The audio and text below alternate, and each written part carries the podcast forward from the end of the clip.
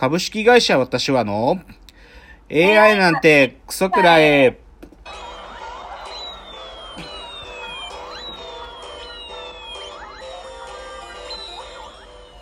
群馬が生んだ怪談時、株式会社私は社長の竹之内です。帰ってきたカルチャーオンチー三大ナーシスタントの吉峰です。この番組は大喜利 AI を開発する株式会社私は社長の竹之内が AI のことなんかお構いなしに大好きなサブカルチャーについてサブカルリテラシーの低い社員に丁寧にレクチャー言い換えれば無理やり話し相手になってもらう番組ですということで第77回の放送ですけれども。なんか、まあ、ちょっと先週、あのー TBS の番組にちょっとうちの AI と、まあ、僕もちょろっと出たんですけどね、ええ。あの山里さんのやってる「もしも AI 動画大賞」ってやつで、まあはい。ごご 5, 組の芸人さんと、まあ、うちの大喜利 AI がバトルするっていうのがまあ出たんですよ。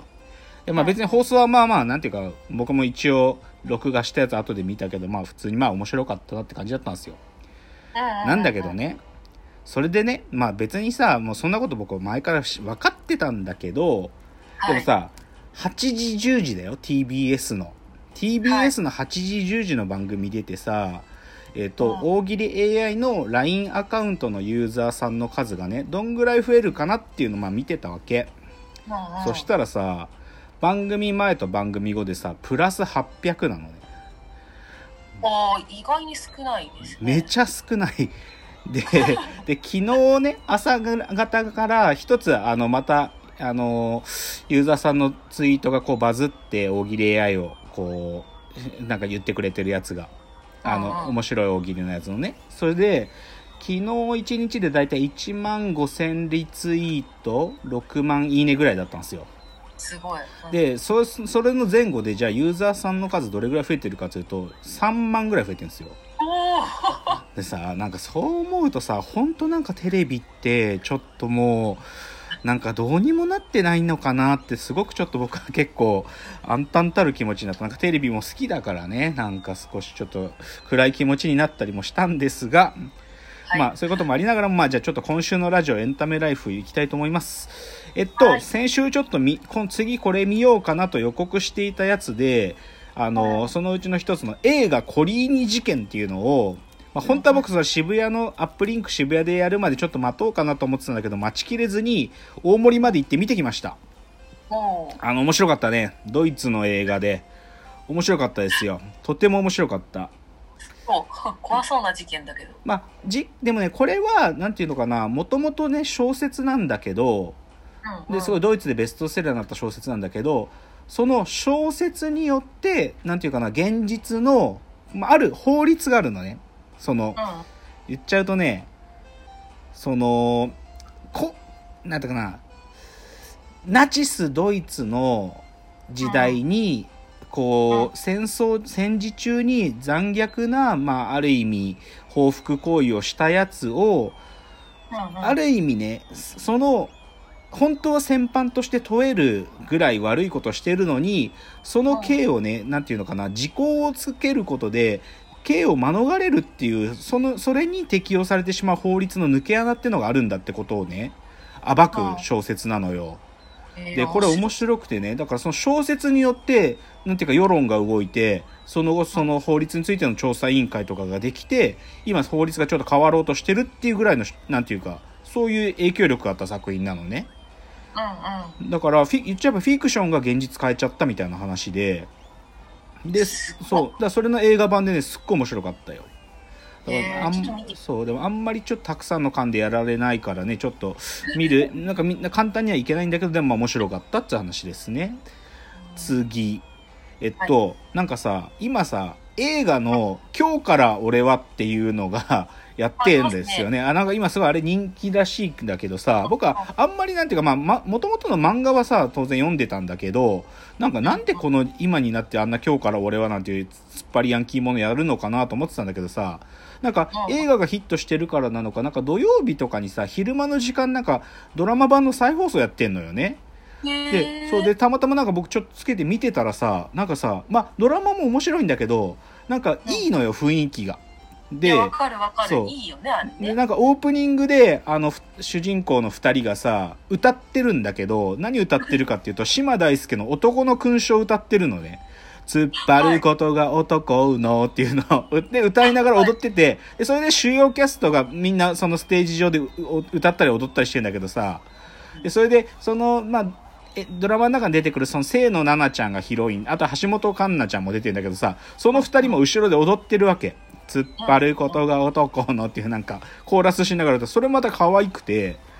でで映画版はこれが男の勲章じゃなくて横浜銀馬へのあれなんだっけ？あ横浜銀馬への突っ張りの歌。今日も元気に土管を決めたらだ。洋蘭背負ってリーゼント歌ってこれ YouTube で見れるからなんかその可愛い踊りが見れますよ。っていう話、はい。次。半沢直樹。いや、はい。半沢直樹の先週の日曜日でようやく前半のクライマックスを迎えましたね。とうん、東京セントラル証券に出向した半沢が、まあ、言っちゃうとあの銀行を倒すというのやってねいや面白かったね。やっぱり半沢はこうじゃなくちゃって思ったね。最高に面白かったっすよ。うん。まあまあまあでもいよいよこれで、ね、銀行に戻ってもうさらにでかい倍返しをねこれからやり始めるんでこれもう非常に楽しみですね。半沢直樹の前半のクライマックスがあったという話。次、あの甲子園のあの選抜が中止になっちゃったその選抜出場校が、まあ、1試合だけ招待されて交流試合っていうのが今甲子園で始まってて、まあ、今1日3試合ずつやってて本当になんていうか交流試合最後の3年生が、まあ、甲子園で少し1試合だけできるっていうのをやってるけどあのやっぱいいですねテレビで見てて。やっぱ甲子園やっぱいいですよ。あまあちょっとね応援とかあの、まあ、野球部の生徒は多分入れてるんだと思うんだけどちょっと大きい声とか出さないために応援とかはやれてないんだけどでもなんかそのね選抜中止になっちゃった子たちが甲子園で出るまあ1試合でもできてるのはよかったなと思いますよ。あとねやっぱり僕スポーツトピックス今一番心配なのね大谷翔平選手ですね。なんで、いやもう大谷翔平選手が、まあ、先週、あのー肘の手術して2回目にの登板したんだけどさ、またちょっと腕痛くなっちゃって。うーんちょっとね、まあもう今年はもう無理ですね。もう今年、もうピッチャー大谷はもうできない。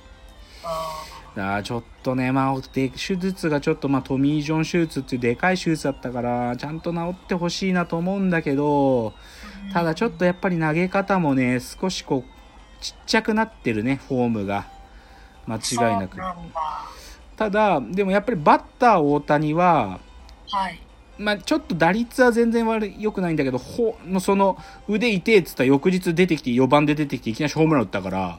すごい。うん、まあ、あと、一昨日も1本打ったかな。だから、まあ、やっぱりバッター大谷は今年はまだいけるけど、でもちょっとピッチャー大谷もね、なんとかって感じかな。次。えっと、女帝小池百合子読みました。え、読んでないです。いや、これさ、僕も読んでない。なんていうかさ、スキャンダラスな本だろうと思ってたわけよ。そしたらさ、はいはなんかせ、8月6日のニューズピックスの、あの、オリジナルの記事で、この作、あの、著者の石井妙子さんって方かな？その方のインタビューが載ってたのね。そしてさ、むっちゃ面白そうなのよ。っていうかえ、小池百合子マジ最悪だわ。いや全部本当なんですか？本当本当超ちゅそういう本当にドキュメンタリー作家さんが書いてるから超丁寧な取材されててもう本当に事実を書かれてるんだと思うだからちょっとね女帝小池百合子しかもさでもこれちょっと怪しいのなんでさこれテレビちゃんと取り上げねえんだよって思う。結構売れてるのに。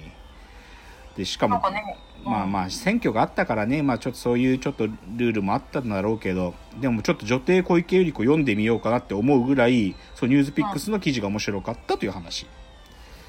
というのでちょっと今日はなんかいろいろ喋りました。じゃあちょっとオープニング最後は今日の格言言って終わりたいと思います、えー今日の格言ブックオフという寄り道をしなくなってしまった自分を発見しました。ということで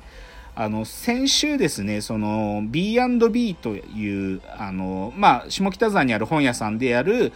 あの配信のイベントがあってあのブックオフのについてブックオフ大学なんちゃらかっていう本が出て、それについてのトークイベントがあったんですよ。で、はいはいでもね、それ僕聞いててね、いや、そのトークイベントは、あ、この人たちブックオフのこと好きなんだなって感じだったわけ。なんだけど、でもその人たちの熱量と、かつて僕もブックオフが自分のカルチャーの扉を開く窓だったわけなんだけど、そのじ、かつての自分と今を顧みた時僕は今それほどブックオフへの熱量ないなと思っちゃった。いや、なんか、昔はそれこそ中学生の頃とかはブックオフこうガーッと見てさ、面白い本ないかなって探してたわけよ。なんだけど、やっぱり今僕、もうほとんどブックオフじゃなくて、アマゾンのマーケットプレイスっていうあの、中古の本売ってるところで、もう検索して買うからさ、なんかもう、どっちかっていうともう指名買いしてんだよね。とか、なんかこう偶然見つけるみたいなのもあんまりもう期待してなくて、だからちょっと自分がそこまでブックオフ審判じゃなくなってたんだなってことを自覚しましたよ。だからまあちょっとね、品揃えが悪くなったんですか？あ、その説もある。その説も実はある。なんかブックオフがある意味ちょっと品揃え悪くなってる。でもね、そ店舗によって違うらしいんだけどね。うん、でもなんかそうちょっと本っていうものをなんか発見していく、なんかその、でもある意味寄り道をしてでも探そうっていう気持ち自体が変わっちゃったのかもなってちょっと思いましたね。はい。ということで、じゃあ今日の格言でした。では、えー次のチャプターでコーナーに入ってまいりましょう。